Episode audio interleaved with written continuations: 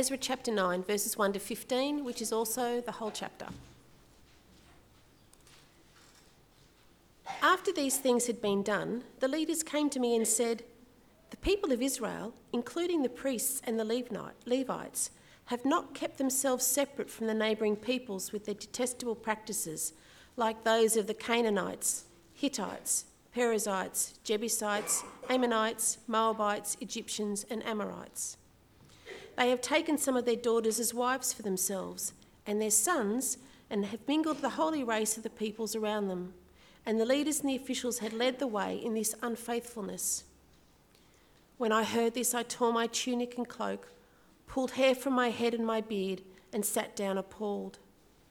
Then everyone who trembled at the words of God of Israel gathered around me because of this unfaithfulness of the exiles, and I sat there appalled until the evening sacrifice. Then at the evening sacrifice, I rose from my self-abasement with my tunic and cloak torn, and fell on my knees with my hands spread out to the Lord my God and prayed.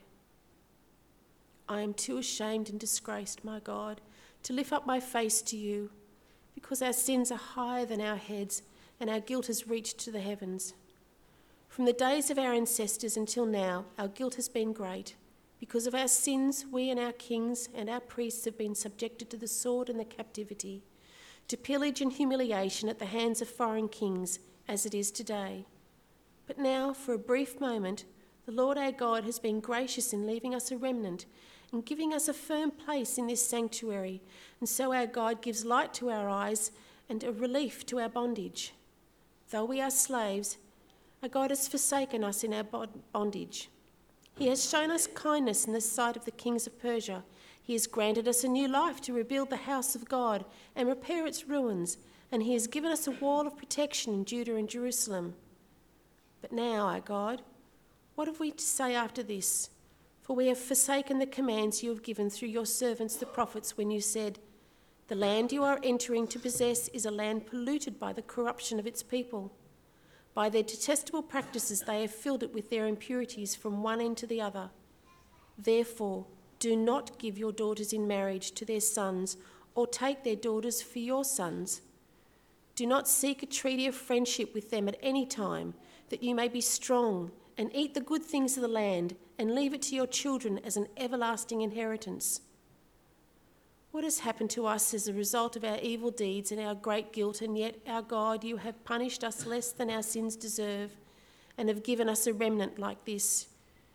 Shall we then break your commands again and intermarry with people who commit such detestable practices? Would you not be angry enough with us to destroy us, leaving us no remnant or survivor? Lord, the God of Israel, you are righteous. We are left this day as a remnant. Here we are before you and our guilt, though because of it not one of us can stand in your presence." Okay, let's uh, just pray, shall we?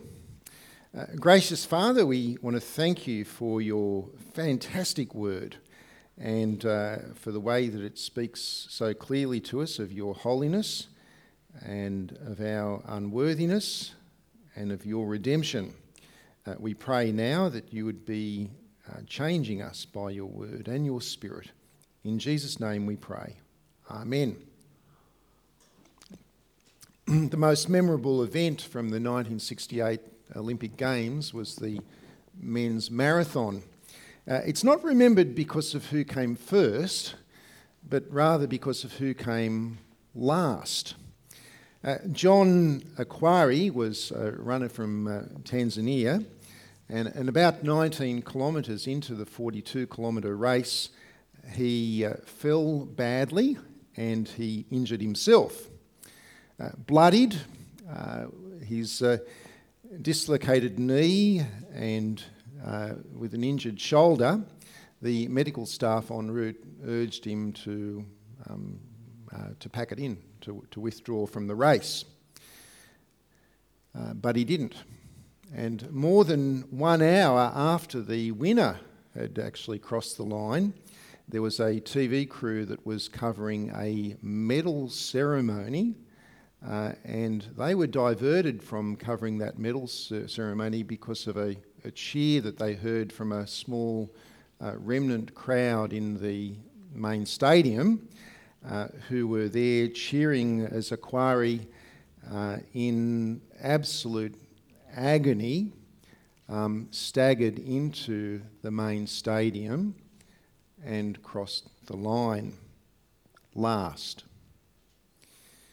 Uh, nearly a quarter of the starters had dropped out of the marathon, possibly because of the altitude of uh, Mexico City, and some of them may have started off uh, better than Akhwari, but they pulled out. It's a story which adds weight to the saying that it's not how you start the race that counts, it's how you finish the race. Now, today we're going to be wrapping up our series of uh, sermons, as I mentioned, on the uh, book of Ezra. And uh, Ezra has been, it's been an encouraging story so far, hasn't it? I mean, it's um, uh, so far we've, we've seen of how God's people who are living in exile in Babylon uh, have been allowed to return home to Judah and to Jerusalem. And it was not just a marathon journey for them. I mean, uh, the, the trek uh, across the desert was the easy part for them. Uh, the marathon was for them, as it is for us, the spiritual journey. Uh, the marathon uh, was the question of how well would they press on uh, in obeying God. And that, of course, is a question for each one of us in our Christian lives. And so far in uh, Ezra, we've seen that they've made a very good start. For as they uh, trekked across the, the, the desert and they resettled the land and they started to rebuild the temple and the city walls, uh, what was their great passion? What was it that they were passionate about? They were passionate about God. Uh, they had this uh, this tunnel vision, this single-mindedness uh, to do that which, which was right in God's sight. They were passionate about being holy. Um, for example, um, in uh, chapter two, uh, some of the returnees claimed to be priests, but they didn't have the paperwork. They couldn't prove it. So were they allowed to serve as priests? No, they were not. Not until they could prove that they were of the priestly uh, line. Um, in chapter four, there were other people who were living in the land uh, who offered to help in the rebuilding of the temple. Do you recall what happened? Was their offer accepted? No, it wasn't. No, it wasn't. They were not allowed to do that. And why? Because they were not of Israel. They, they worshipped false gods. And so there is this, this tunnel vision uh, to this determination uh, to honour God, to make no compromises, whatever the cost. It's a great start. And in chapters seven through to eight, which we're not, we're actually just going to flip over these chapters, uh, there's a new Persian king uh, on the throne. His name is King Artaxerxes. And uh, King Artaxerxes, we're told in chapter seven, he allows Ezra, this man Ezra, uh, to also return home uh, to Jerusalem. And in chapter seven, verse six, uh, Ezra, Ezra is described as being a man who is a teacher of the law of Moses. That is, uh, King Artaxerxes, the pagan king of Persia, uh, wants Ezra to return to Judah, to Jerusalem, in order to teach God's people God's word. How about that, eh? You can see the providential hand of God at work uh, in uh, the lives of non-Christian kings. And it's at this point in the book where uh, Ezra's written the book, but it turns from, uh, he's now writing it as the one who, it now reads as in the first person. He now talks about I and me uh, rather than, than they. And it's a great start, but in chapters nine through to ten, the whole thing now starts to unravel. Uh, the problem is spelt out for us in uh, verses one and two of chapter nine. Let me pick it up at verse one, uh, where Ezra says, "After these things had been done, the leaders came to me and said," quote, The people of Israel, including the priests and the Levites, have not kept themselves separate from the neighbouring peoples with their detestable practices, like those of the Canaanites, Hittites, Perizzites, Jebusites, Ammonites, Moabites, Egyptians, and Amorites. They have taken some of their daughters as wives for themselves and their sons, and have mingled the holy race with the peoples around them. And the leaders and the officials have led the way in this unfaithfulness. So what's what's been going on? They're reporting to Ezra that uh, Jewish men, the men of Judah, uh, have married women who were not Jews, and they've they've started families. Now, why is that a problem? I mean, is, is the Bible racist? No, the Bible's not racist. In fact, there are cases in the Old Testament uh, where um, Israelite men married Gentile women and were commended for doing so. For example, Boaz married Ruth. And what race was Ruth? Ruth, Ruth was a Moabitess. Um, the issue here is that these were Gentile women who followed the detestable practices of the, what does it say, the Canaanites, Hittites, Perizzites, Jebusites, Moabites, Egyptians, and Amorites. Now, some of these races no longer existed by the time of Ezra, uh, and this is a list which we commonly would read uh, when Israel was entering into the land for the first time under Joshua. Uh, the, the point is that they were following the detestable practices of these people, just as uh, were practiced uh, in the Promised Land, in Canaan, um, before Israel entered the first time around. Now, Ezra doesn't spell it out, but one of the detestable practices of the Moabites was to worship the god Chemosh. And friends, that involved child sacrifice. Now, do you think that um, the Jews would ever worship Chemosh? Well, the great King Solomon actually set up a high place in Jerusalem for the worship of Chemosh. What was the cause of Solomon's downfall? He married more than one wife, and the women he married did not love and serve the true God. They worshipped other gods. And what did that do for Solomon? It shifted his heart, shifted his heart away from God.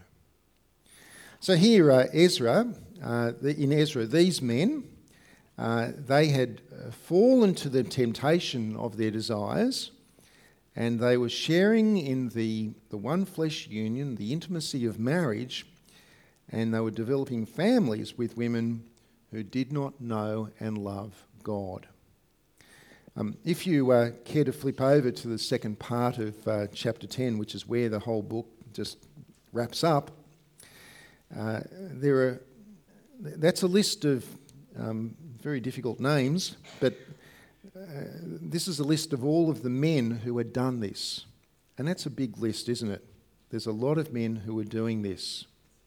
It's not just a meaningless list, because it tells us that this sin had spread, and this and it was spreading. That is, there was a growing community of men who had disobeyed God in this way. And you know what that's like, don't you? You know, when when, when everyone else is doing it, then it becomes more acceptable, doesn't it? And when it becomes acceptable, it becomes more normal. And it just grows and grows like yeast spreading through a batch of dough. Okay, so who started this uh, sinful practice? If you check out chapter nine, verse two, uh, it wasn't the men who were kind of on the fringe of um, uh, of, of the community. Uh, it was actually the leaders. It was the priests and the officials. Uh, you can see why in the book of James we're told that those of us who, not, not many should presume to be teachers or leaders amongst God's people, because those of us who teach will be judged more strictly, um, because the teaching and the practices of leaders um, becomes an example uh, that others follow. Now, thankfully, in verse one, there were other leaders who came to Ezra and they reported this to him. They told him what was going on. So how did Israel, um, how did Ezra respond? Well, in verse three, he was appalled. He, we're told that he tore his clothes and he pulled out his hair. That's very dramatic, isn't it? Uh, and then in verse four, everyone who trembled at the words of God gathered around him. Now, that, that is a great picture uh, because who is the one whom God esteems? In Isaiah sixty-six, it's uh, uh, the person who uh, is humble and contrite in spirit and who trembles at the word of God. That's the person whom God esteems. And that's the picture here. Sin is spreading amongst God's people, but there are other people who are trembling at God's word. Uh, Then in uh, chapter nine, verses five through to fifteen, Ezra, having torn his clothes and ripped out his hair, he fell to his knees in prayer. And in this prayer, Ezra basically says to God, we've blown it. And he says that the reason we were sent to, into exile in Babylon in the first place was because of our sinful idolatry, but you, God, you've been so gracious, you've been so merciful to us, you've allowed us to come back, and what have we done? Well, it's exactly the same thing. There's a neat summary of that in verses thirteen through to fourteen, where he says, what has happened to us is a result of our evil deeds and our great guilt, and yet, our God, you have punished us less than our sins have deserved, and have given us a remnant like this. Shall we break again your commands and intermarry with the peoples who commit such detestable practices? Would you not be angry enough with us to destroy us, leaving us no remnant or survivor? O Lord God of Israel, you are righteous. We are left this day as a remnant.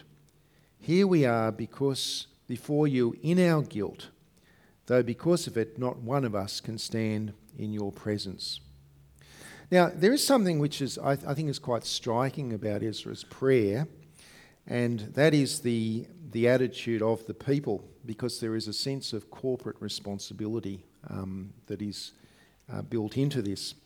Uh, for example, in chapter ten, verse two, uh, there's a, a man by the name of Shechaniah, the son of Jehiel, one of the descendants of Elam, and he said this to Ezra. He said, and I quote, "We have been unfaithful to our God by marrying foreign women from the peoples around us, but in spite of this, there is still hope for Israel." Now, when you get to the list of people who've actually done the intermarrying at the second part of chapter ten, uh, Shechaniah's name is not there, but yet he is claiming, um, he's admitting some degree of responsibility Uh, for this. Uh, why would that be the case? Why would someone accept responsibility um, if they themselves had not sinned? It may well be because as a community that they have tolerated this sin. Um, and that can happen amongst us, can't it? Uh, a friend of mine who's a minister uh, told me that in the church where he was serving, Uh, there was a, a member of the church who for, for decades had been sinning in a particular way. Uh, she had been, by the way that she used her tongue, um, the way that she spoke to people and treated people. Um, and, and people just over time got used to it and, you know, that's that's just her, you know, that's who she is, it's okay. Um, until one day there was a visiting preacher at the church and he... He witnessed the way that she spoke to someone, and he approached one of the leaders and said, that that's wrong. Um, why are you tolerating this? And eventually the elders of the church um, addressed the issue um, kindly, appropriately, but clearly with this particular lady. And that was a hard thing to do because the nature of the beast is that uh, there's either repentance or uh, there's the opposite, and that became a difficulty for them uh, in the church. It was not well received. But one member spoke to an elder sometime later about this issue and said, we're all guilty. We're all guilty. Uh, we're all responsible. Because for many years we have witnessed her damaging behaviour, and we've just stuck our heads in the sand. We've turned a blind eye so that it became acceptable, and anyone else who saw that would might think that that was acceptable as well and rightful conduct. Um, we've tolerated it. Not one of us has spoken up and done anything. And uh, so there was that sense of the responsibility that we have uh, when we're actually tolerating um, sin amongst us. Now, what action did Ezra and the godly leaders take? Well, in chapter ten, the leaders put a proposal to Ezra, and I want us to have a look at this proposal. Um, pick it up in chap- in verse three. This is what they said to Ezra. They said, now let us make a covenant before our God to send away all these women and their children, in accordance with the counsel of my Lord and of those who fear the commands of our God. Let it be done according to the law. Uh, rise up, this matter is in your hands. Uh, we will support you, so take courage and do it. Now, why would they take such dramatic action? Uh, for God's people at that time, this was repentance. Uh, in order to right the wrong, they were to send their wives with their children back to their own families. Um, that, that's dramatic, but the issue is the purity of God's people. Uh, remember, the problem was not that they were foreigners. The problem was that they were introducing false worship into Israel. And repentance required that that should be fixed. Uh, in fact, in their situation, it was an appropriate action, because in Deuteronomy chapter thirteen, if a wife enticed her husband to idolatry, then she was to receive the death penalty. Uh, this action was to regain the purity of God's people, but it also recognises the culpability of the men, because as the book ends, all of those men are named and they're shamed. For a long time, for as long as the Bible has existed, their name is on the this, this roll of shame. Okay, so what are the implications of this? Let me just uh, make a few comments to draw things together. Um, firstly, what we see is that things for Israel had not really changed. Um, you know, God had been merciful in bringing them uh, out of exile in Babylon. Uh, they now had this fresh start. They had the opportunity to build a new city. They had an opportunity to build a new temple. But it just didn't take long for sin to get a toehold um, in their community. And that's the same old story. Um, the story of the Old Testament is, uh, in one sense, the Old Testament's a, uh, it's a linear story. It's a straight line. It's heading to, to Jesus.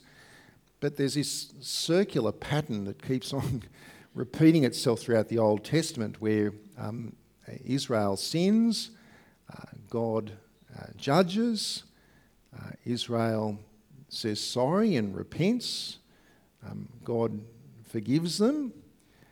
And then Israel sins, and God judges, and Israel repents, God forgives them, and Israel, and it goes round and round and round. It's just like this, this never-ending cycle. And what it tells us is that something else is needed. And, and that difference is Jesus. Um, we all need a fresh start. And we can have a fresh start because Jesus has died for our sins. And because of his death and his resurrection, God has poured out his Holy Spirit uh, into our lives. The failure of Israel at the end of Ezra points us to our need for forgiveness, a new heart, it points us to our need for a new covenant in the blood of Jesus. That's the first implication, and the most important implication. Secondly, uh, the, the passage has this obvious implication for uh, Christians who are single and are considering marriage, doesn't it? Um, and that is that they are to seek after someone who loves Jesus. Um, Christians, let me be as clear as I can about this. Christians should marry Christians.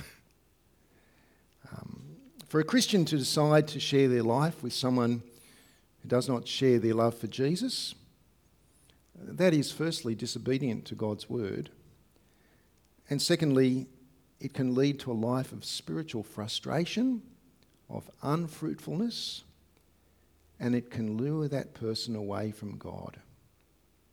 I've seen it happen many times, even in this church. Now, of course, there are many godly Christians who are married to non-Christians, um, perhaps because they came to faith in Christ after they were married, or they were Christian before marriage, but they were just not taught well in their church, or their spouse may have professed Christ, but has drifted away and no longer does.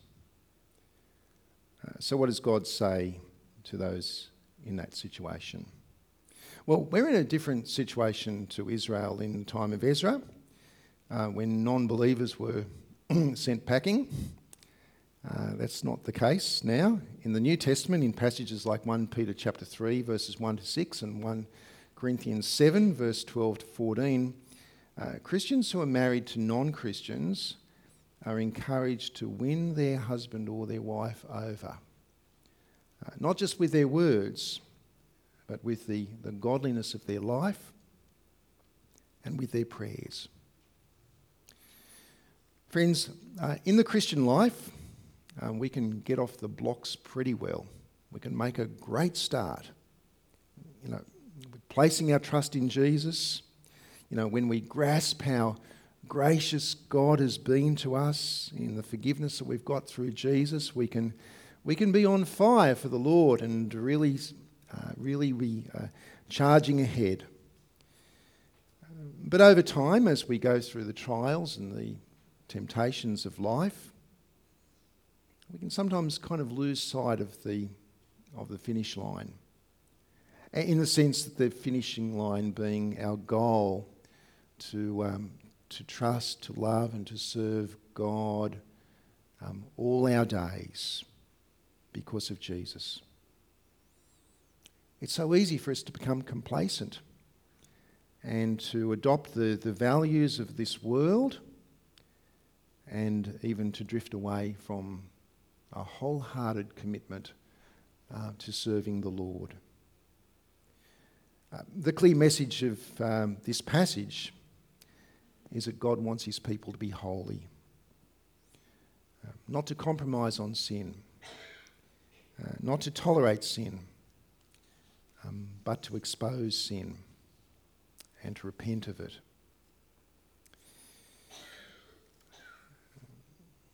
Very few people remember the name of the man who actually won the nineteen sixty-eight um, men's marathon gold medal. I mean, you can look it up, Google it, you'll find it somewhere. But we remember the greatest last place getter of all time, and his memorable answer when he was interviewed. And they asked him the question, why is it that you just didn't pull out of the race? And he said, my country did not send me ten thousand miles to start a race. They sent me here to finish it. Let's finish our race. Let's finish our race strong. Let's pray. Uh, Father, we thank you again for your word. We pray for ourselves as we're tempted to um, settle into life in this world and to make compromises, and to uh, lose our first love Uh, we pray that we would always be remembering um, who Jesus is and what he's done for us on the cross, and the heavenly inheritance that awaits all of us. Uh, may we be people who press on towards that goal, and uh, may we finish the line strong. In Jesus' name, amen.